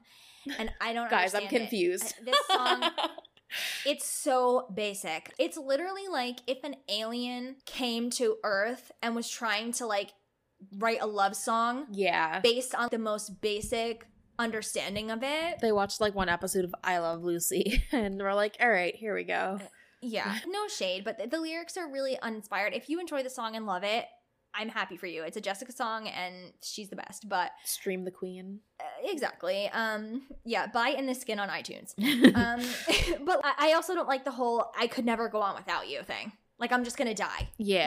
You know, it's yeah. Well, one thing about this song is that Jessica said it reminds her of I'm gonna love you forever, which is I don't understand that it's I'm gonna love you forever is so much better. It's not comparable. Yeah. Um but she said that she was gonna sing it at her best friend's wedding. So that's nice. That's cute. Next we have I Never, which this one sounds like it should be higher up on the album. Like it's right before his eyes on the sparrow and after these two ballads, and it's just kind of like, okay. And then this, when she was doing more than one song, she performed this along with Irresistible and a little bit. So I'm wondering Right. if this was the third single. Probably. I mean, it could have been the fourth, I guess. If they did this right, they could have done There You Were, Mhm. I Never, and then one of the ballads that we're obsessed with. It- they could have been Forever in Your Eyes, um, To Fall in Love Again, or what's the other one called? His eyes on the When You. Told Me You Love Oh. Me. yeah, another ballad for the fifth, Hire Me Jessica. So this is another Ronnie Jerkin song that he just sent her. She also mentions in this description that it's R&B three times. And I, uh, what do you think? I, I like it more than Hot Like Fire. It's almost the same song, the lyrics. Right. Vocally, I think it's good. I think it does make sense with like the irresistible a little bit, like almost like having them as sister songs. And that's Mhm. kind of what they were trying to promote. Um, I like the message of the song where it's like you're that final warning to that jerky guy, like, Mm-hmm. get it together already. But I just thought it was really redundant. I mean, Darkchild produced it, obviously, and he was so hot at the time. So I feel like I understand what they were trying to do. Yeah. It's not a bad song at all. Like I think it's a good song, especially for this era. It's just not and I sing along to it and everything. Um I think I definitely like I like this album more than you, but I think it's because when I was a little girl, like I played this over and over again. So like yeah. for me, I have more of the nostalgia aspect. Did you listen to this like back then? no. I, yeah, I was kind of getting that sense because you're reviewing it from like I'm an adult and this is weird. Um, no, it's not even that. It's just like for me, it's the two things I really focus on when I'm listening to something is vocal performance and lyrics. Like those are my two things that I really kind of zero in on. Mhm. So it's like the chorus on its own repeats through the song, but it's like how many of the same lyrics are you really going to repeat again and again and again and again? Mm-hmm. So lastly, we have oh, amazing. Thank God they let her do this. Yes. She got some of her real self in here with his eyes on the sparrow, and oh my goodness, is it a good version of it? She Holy brought us shit. to church. She took us to church again. I mean, who would you rather go to church with than Jessica Simpson? No one really. No one. Um, what she says is that it's the most memorable song on the album. Correct. yes. It's the most important song for me, and it's a song that reflects me. The content of the song that is when I'm depressed or I lose confidence or I have to overcome trials, I can look up and sing to overcome them. That makes me happy. I can sing because I believe in God. This song is a gospel style song that has more than just my vocal power. It's Royal Road gospel. Mm-hmm. I used a large choir in the song, so I felt like I was back in my roots. It's great to be able to do what I love as a job, and I realized again that it's really nice to be happy. Which that might have been some weird translation, but like compare this to her other descriptions of the songs that are like, it's a really nice song. It's really R and B. It's really fun. You know what I And mean? it's R&B. It's really R&B. Um, so Melonie Daniels coordinated the choir of this song. Jessica loves this girl. she said, I've never heard a voice as great as hers. She's Mariah's backup singer, but she actually arranged all of Mariah's Christmas albums. Oh, So wow. She's rich. Um, it was cool to be able to work with her. She sang my vocals as a guide before I entered the studio, and I thought, hey, how, how can I sing after she sings? Her voice is a gift from God. She's a really talented person. Oh. Kirsten Kova of Pop Matters said that Simpson sings it with a depth and passion that is lacking on the rest of the album, which the difference Yeah. it's someone who's on the other songs. This is a talented singer. This is a talented performer. But she's just doing what she's told.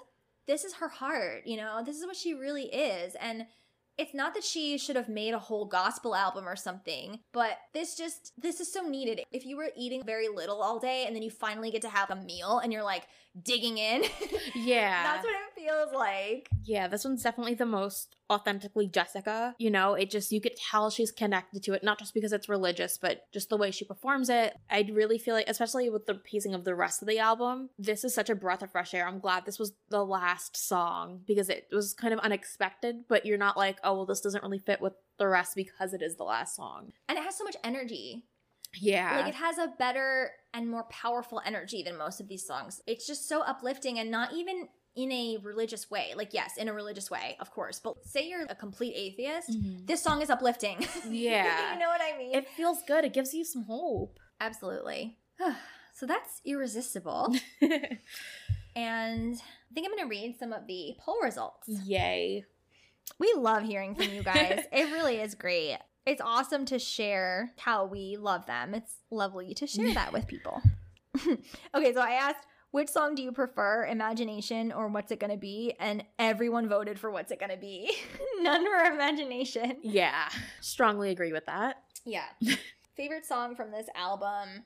There were a lot of votes for Hot Like Fire. There were some votes for For Your Love. Interesting. That's great. Like, we love you guys. A few people said Irresistible, which that is probably the strongest song that made the most sense on this album. You know, Right. I mean, in some senses, There You Were is stronger, but for a first single, like, this is, it's just such an epic pop song. Yeah, because if There You Were was the first single, I would have kind of accepted more love songs, not necessarily ballads, but then if I were to hear, let's say, Irresistible as a second single, I would have been like, wait, what's going on? Mm-hmm. I said pick a song that which one do you like better? Forever in Your Eyes got 57% to When You Told Me You Loved Me 43%. I would actually pick When You Told Me You Loved Me. Yeah. And then I did Hot Like Fire versus I Never. 71% said Hot Like Fire, 29% said I Never. I mean, I'm the opposite, but like, it's not even like a passionate thing where I'm Yeah. like, this one is better. It's like, okay. Um, they're fine. It's like, all right, we have different opinions, and that's cool. Yes. Um, so I actually asked, did you attend the Dream Chaser tour or see Jessica live somewhere else during the Irresistible era? Reply with your experience. No one did. Um, so this was not an experience that a lot of people had, apparently. But if you're listening to this in the future and you did have an experience, feel free to still DM us and Yes. write us about it because we actually would love to hear the experience still. and we probably still will share it because we just love talking about all things Jessica all the time. So it doesn't really matter. Yeah. Oh, So we also said Columbia dropped the ball. What would you want the next single to be? Right. We got a lot of there you are, like people are smart. Um, and we got a lot of hot like fire. I get that it they would go in that direction. hmm It's not the choice that I would personally make. Right. Andy said forever in your eyes, which I, I can see that too. Like there were a couple votes for that, and I I can see that. I mean, I stand firmly in the there you were uh stand camp. Right. But that would also have made sense. I don't agree with Hot Like Fire at all. They had to do a ballad for the third single like that. To me, it wouldn't have made sense to again aggressively be like, "She's sexy. Look at this. Look at Yeah. her dance." you know what I mean? Just let her stand there with a microphone, which is when she's at her best, when she gets to be herself. yes. So this critic from All Music, he gave it 2.5 out of 5. Ow. And he loved a little bit, but he said the rest of the album was trash, basically. Um, I'm paraphrasing, but he said, none of the songs register as songs. They're just stylish background music. Ouch. Ow. That's bad. That's like really, That's mean. I know. But I I get it in some way. I think because of her voice, it, it wouldn't register as background to me. But if another singer was singing them, yeah, like a lot of them are just beats that we've heard, concepts that we've heard. Again, it didn't advance Jessica, it didn't advance any kind of narrative. They also said this is the work of pros. So it sounds fine, but it lacks a song as strong as I Think I'm in Love with You to anchor it. So it floats away Mm. from memory. He's into those up tempo Jessica singles. um, Same. yeah, exactly. Like I like that he gave some love to those, and I agree. Is there anything on this album that is as good as I think I'm in love with you? No, No. you know what I mean? It just, mm, But it happens. You can't win them all. yeah. I don't need to read more reviews because I like you know they're not they're not the nicest reviews. So then we have awards. Um, again, Jessica's under nominated, but something I forgot to mention during the Sweet Kisses era. I can't believe none of you dragged me for this because I forgot to mention that Jessica was nominated at the American Music Awards. Oh, wow. You've seen this performance, right? Where she's in the white top and the white pants at the American Music Awards. So she sang I Want to Love You Forever. The American Music Awards were held on January 8th, 2001, hosted by Britney and LL Cool J. Casual. I mean, that's a duo if I've ever. Yeah. Um, and this was an epic American Music Awards. NSYNC performed, J Lo performed "Love Don't Cost a Thing." Um, Pink performed "Most Girls," which to this day is like my favorite Pink song. Such a good song. Um, there were more epic performances. I just can't remember. Oh, Aerosmith sang "Jaded," which I was obsessed with at the time. it was everything, and lucky for you guys, it's in full on YouTube. So go watch the American Music Awards from 2001. Um, Jessica, I just can't. So she killed the performance. They, She did it with a massive choir. She sang her heart out. She was introduced by Backstreet Boys, and Casual. it's just so like representative of the time. It's so 2001. She, you can tell once she's done with the song, she smiles so genuinely, and you know that she was nervous. This is a big award show, and she wasn't nominated at the Grammys, and you know what I mean? Like, Yeah. she wanted to really show what she could do. And after the bridge, she does get some applause, which ugh, thank you. You know, th- thank you, like Missy Elliott and whoever else was in the audience of 2001. You know, Faith Hill. I also just want to point out something else. So this is this is leading up to what happened with Jessica, but here's a sense of what they were acknowledging at this point. Favorite pop rock album. We have someone named Britney nominated for Oops. We have this group of guys you might have heard of, NSYNC, Oh, you mean for No uh, Strings Attached. NYS? Yeah, with a star at the beginning. Yeah. Um, yeah. They kind of sold 2.4 million copies in their first week of Yeah. sales. Um, and then the third nominee was, I don't even know what album, some album by Creed. Creed won. and the word of today is rigged. I can't. I mean, how much did they pay them for this? They couldn't have had more, their management couldn't have had more money than fucking insane. There's no way humanly possible. It's just, I'm in pain. And it's not to say that Creed isn't talented, but like all the other nominees were just juggernauts at the time. Yeah, there's this movie I love called Without a Paddle um, with Dax, who we've talked about, um, Matthew Lillard, and Seth Green. Mm-hmm. Name a better trio, I'll wait. And they're like lost in the wilderness. They don't have phones, they don't have anything. And they're just trying to survive. And they are like hiking up a mountain. And then all of a sudden they hear music. And it's Creed playing. And Dax says, I never thought I'd be so happy to hear Creed. and that's how I feel about this win. Um, I think this was complete trash. So, Jessica, don't feel bad that you didn't win. No, it's not you. Okay, so she was nominated for Favorite New Pop Rock Artist alongside Macy Gray and Three Doors Down.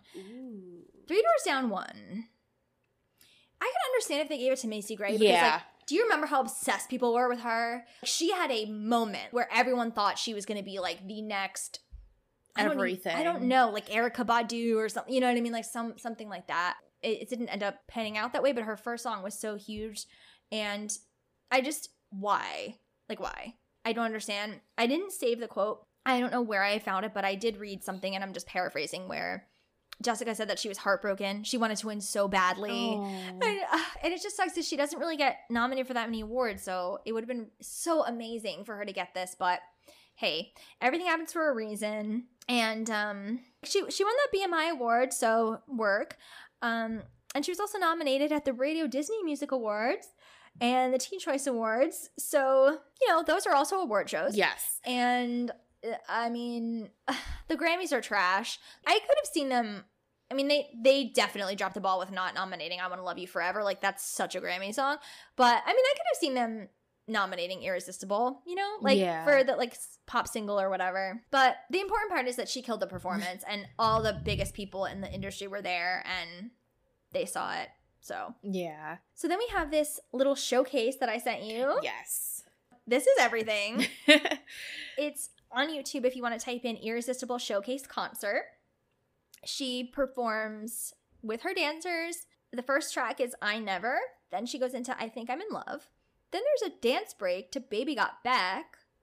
Interesting. Um, then she sings after this dance, after two fast songs that she had to dance to, and then a dance break to Baby Got Back, she sings I Wanna Love You Forever. And I just wanna know who the hell decided that, and I hope that they were fired. Because are you kidding me? And you can see it in her face. She still performs it flawlessly, obviously. But like when she sings some of the higher notes and the bigger belts, her face for a second, she lets go of the pop star thing and she just looks done. She's just like, help. Um, And then she barely gets a break, and then she does two more dance songs with a little bit and irresistible. So when you see how hard she's working, on top of everything else that was going on, she did two tours. She did the TRL tour where she did 30 dates with Destiny's Child, Dream, 3LW, and Eve. And like I said, this the TRL episode is on in full. Just I haven't watched a whole episode of TRL since probably 2001 or 2 or whatever. Um and it was a lot. Like I was transformed and transported. Um but then she got her first her tour, her first own tour, her headlining tour, Dream Chaser. And there's a video also on YouTube. It's about the opening night of her tour. There's actually two. There's one that's like a behind the scenes where Ashlee's in it and everything. I'm gonna I'll probably post that one.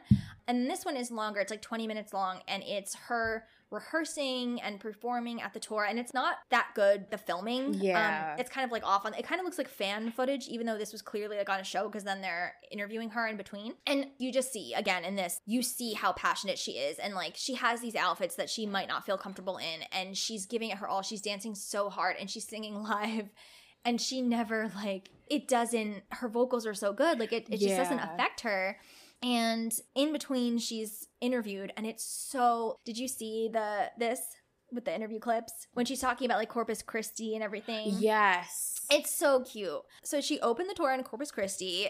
We love a tribute to selena. Mhm. and she said i really want to start in texas in corpus.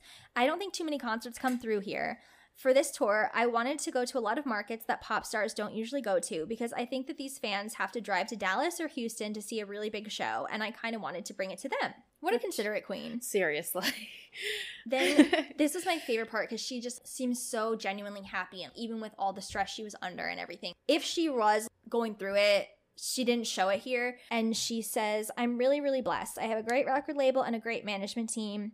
And she says it like real. She doesn't say that in a robot pop star way. I think it's meant to be that I'm where I'm at. I've got my head on straight. I've got my best friends and my family out on the road. And you just have to have people help you keep you level minded. Hmm. When you have that, I think you're blessed even more. So I love my life. and she just smiles so big and it's it's so precious. Now, I knew almost nothing about this tour. I didn't go to it, but it's pretty interesting. The set list is Hot Like Fire, I Think I'm in Love with You, I've Got My Eyes on You, When You Told Me You Loved Me, A Little Bit, What's It Gonna Be, Imagination, Final Heartbreak, Where You Are, For Your Love, His Eye is on the Sparrow, I Believe I Can Fly a cover, Oh, cute. I Want to Love You Forever, I Never, and then the encore is Irresistible. And I'm just going to read this straight from Wikipedia because it had like it includes everything you need to know and it's really interesting. I didn't know most of this. The tour was set up on a portable stage called the Extreme Mobile Venue with a capacity to hold 10,000 people and ran in mall parking lots. Hmm. The arena featured a 300 foot stadium stage complete with a sound system and lights. Arrangements for concert goers to bungee jump, climb a rock wall, and go mechanical surfing while the singer was not performing were, were also provided. So this was like a traveling circus. That's really cool, though. It's really cool that they turned it into like a fair. It was like an attraction. It wasn't just a Jessica concert, which she's enough of an attraction, Columbia, but still kind of fun. Yeah. The venue featured interactive games and exhibits. Exhibits of what? um, like, did they have a Van Gogh? I like, I don't understand what the exhibits were. Uh, it was supported by a nine foot high ramp for extreme motorcycle riders. Casual. So you know, in case you're you're in fourth grade and your older brother is an extreme motorcycle rider, he was set. when he went to go see Jessica Simpson. Got Right. it. The tour openers included Eden's Crush, Youngstown, Toya, and Plus One. I only know who the first two are. Yeah. Um, and then it was choreographed by Dan, Jessica's crush. The tour launched in August 2001 and ran until October. So oh wow. this was a really dramatic time because 9-11 happened, but also, as we know, Nick and Jessica got back together Yeah. during that time. So the ticket prices range between $29.99 and $39.99. I miss those days so much. um, uh, Jessica said it was a fun tour. It was like a preparation for me. It was one of those things where I just wanted to go out and meet all my fans. I think that's a good way of putting it. Like it was a preparation. It wasn't what she entirely wanted, Yeah. but it was good for her to get out there and be the headliner and have a fair in a parking lot. Um, it's like an interesting way to do it, I guess. That's fun though, because like, let's say the line's really long, and it mean I know they have time limits for like meet and greets, but it's just like, oh well, let me go bungee jumping. It's cool. then- yeah, because you could also have somebody like I don't know if they had seats or what, but like even if they didn't have seats, you could have somebody save your spot. If you're with a group of friends, you can have someone save your spot and go do something and come back. Yeah, or even if there's someone like, let's say a mom's taking her daughter, but like can't leave the son by himself. It's like, okay, well, just go do that. It's not a bad idea, to be honest with you. I wonder if any of these other artists did that or anything like that. I've never really heard of anything like that because, I mean, even if, I guess if you have a venue, the parking lots are huge. You could potentially do something in the parking lot, you know? Yeah. So, the last major thing that I want to mention from this era is that Jessica, of course, is so kind. She gave her time over Thanksgiving and Christmas to be with the troops overseas in Bosnia and Afghanistan. That's terrifying. I, I wouldn't want to go to Afghanistan now, but in 2003 Yeah. or, or 2001, oh my God, she did go back in 2003 and many other times. So she went during the war. Like, I mean, I, I just can't. Um, especially that she talks about in her book, like they told her, like, we're not giving you like super special security, like if you go, you're going. Exactly. Kathy Griffin also talked about this in her stand up and in her book. She was very aware of the real danger. She would hear bombs going off and they would have to move camp because they were like, oh, this area might get invaded. We have to leave. Yeah. And that's crazy. You They're, know, they're casual. Yeah, I mean they're entertainers and everyone remembers that iconic those pictures and video of Marilyn. I think everyone has seen that where the men are just like going crazy, not in a bad way, like in a happy way. They're like, "Oh my god." this was kind of like reminiscent of that to me. And I just love that she was generous enough to give her time like that and to put herself in such a dangerous situation. Yeah. By this time, she was back with Nick and she was really afraid to die in Afghanistan. She wrote in the book how she hugged him a thousand times. And there's actually photos of this moment on Getty Images. Oh. She's really holding on to him. And he was like, It's fine. You know, we have the best military in the world. They're going to protect you and it's, it's going to be fine. And she was so scared that she piled up all of her journals and gave them to him. And she said, Please don't read them unless I die. Yeah. And that to me was really profound because I think after her cousin passed away, Sarah, they read her journals and she saw that Jessica saw that Sarah had been praying for her every day and all that kind of stuff. So I think that it was really smart of Jessica to like make sure that Nick knew I want you to read these. If I'm gone, you know, I want my mom to see it and you to see it and all that kind of stuff. So Jessica's alive. Thank God.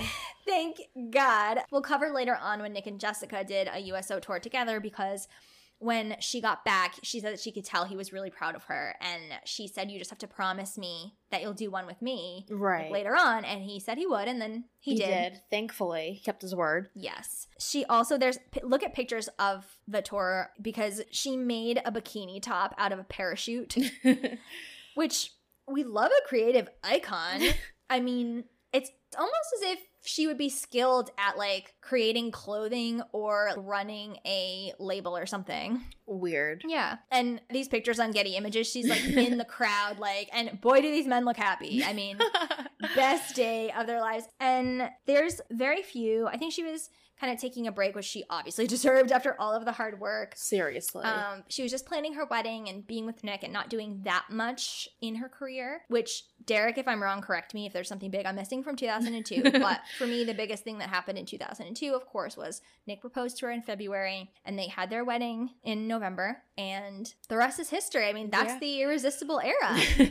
And you know, Jessica is irresistible. We've been talking about her for like six hours now because we we recorded two episodes. So um, it was an accurate song, and overall, like I love this era more for nostalgia. But like I'm looking at it from perspective now, this was just a step, a great way to get to know yourself, and a great way to get to know what you want is to know what you don't want yeah. you know and she definitely didn't want this and you see it throughout the rest of her career when she is sexy it's a different kind of sexy i mean the one time i would say that she was overtly sexual was when she's washing the car in the right. in the boots video but she herself said that wasn't me that was daisy and it's true like do you see her doing that in the come on over video No. no girl that's not she's not she doesn't do that so yeah do you have any final thoughts No, like we covered everything. i think we did but i can't wait to get to the in the skin that I'm very excited about. Because now we have Jessica. We have the real Jessica. And we get to talk about songs that she really put her heart and soul into and performances where. Oh, I do want to mention one more thing. Yes. My favorite performance of Irresistible is on Good Morning America in 2003.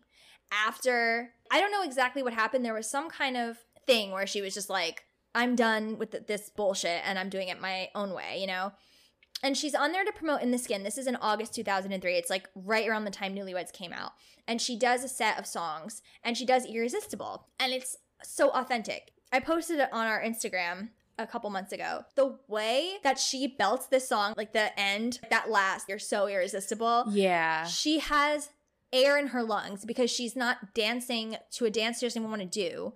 And it sounds amazing. I mean, I always thought her vocals were so good while she was dancing. I mean, and they were good. They were for sure very, very good. But like, it's like I didn't know what I was missing if she could just sing it how she wanted to. Yeah. And you could tell like she does love the song and she's not just performing it because she has to or anything like that.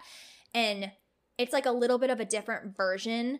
And she just basically not stands there, but you know, she doesn't do like this whole big dance. She's just kind of like performing on the stage and she's performing as Jessica, not as I just can't help myself. Yeah. you know what I mean?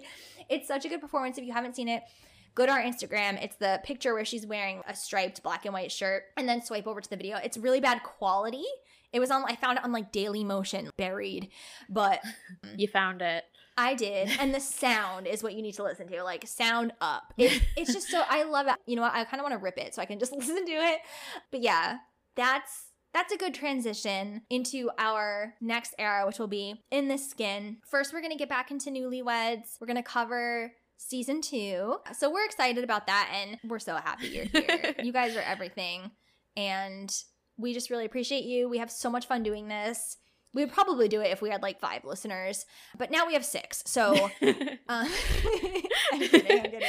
Um, yeah, but it's just, it's great. And we love you guys. Yeah, we're so thankful that you guys tune in to listen to us every week. Or if you're new and you're going to listen to this at some point and you're catching up, hi. Like, Hi. we're so excited you're here. DM us at Ashlee and Jessicast. yeah, seriously. Like, that's so fun when we're getting messages about like pictures or like memories or things like that. Or even if you're like, oh, actually, I was listening to this and I remembered this, or we love to hear it. we love it. And we'll see you next week with our review of the Newlyweds anniversary. Yes, we'll see you next week. Bye. Bye. Thank you for listening to the Ashlee and Jessicast. Please don't forget to rate, review, and subscribe to our podcast and tell all your friends who are just obsessed with Jessica's underrated album, Do You Know? We want to hear from them. Follow us on Instagram at Ashlee and Jessicast, on Twitter at Ashlee Jessicast, and send us an email. We want to hear your thoughts on the show. Ashlee and Jessicast at gmail.com.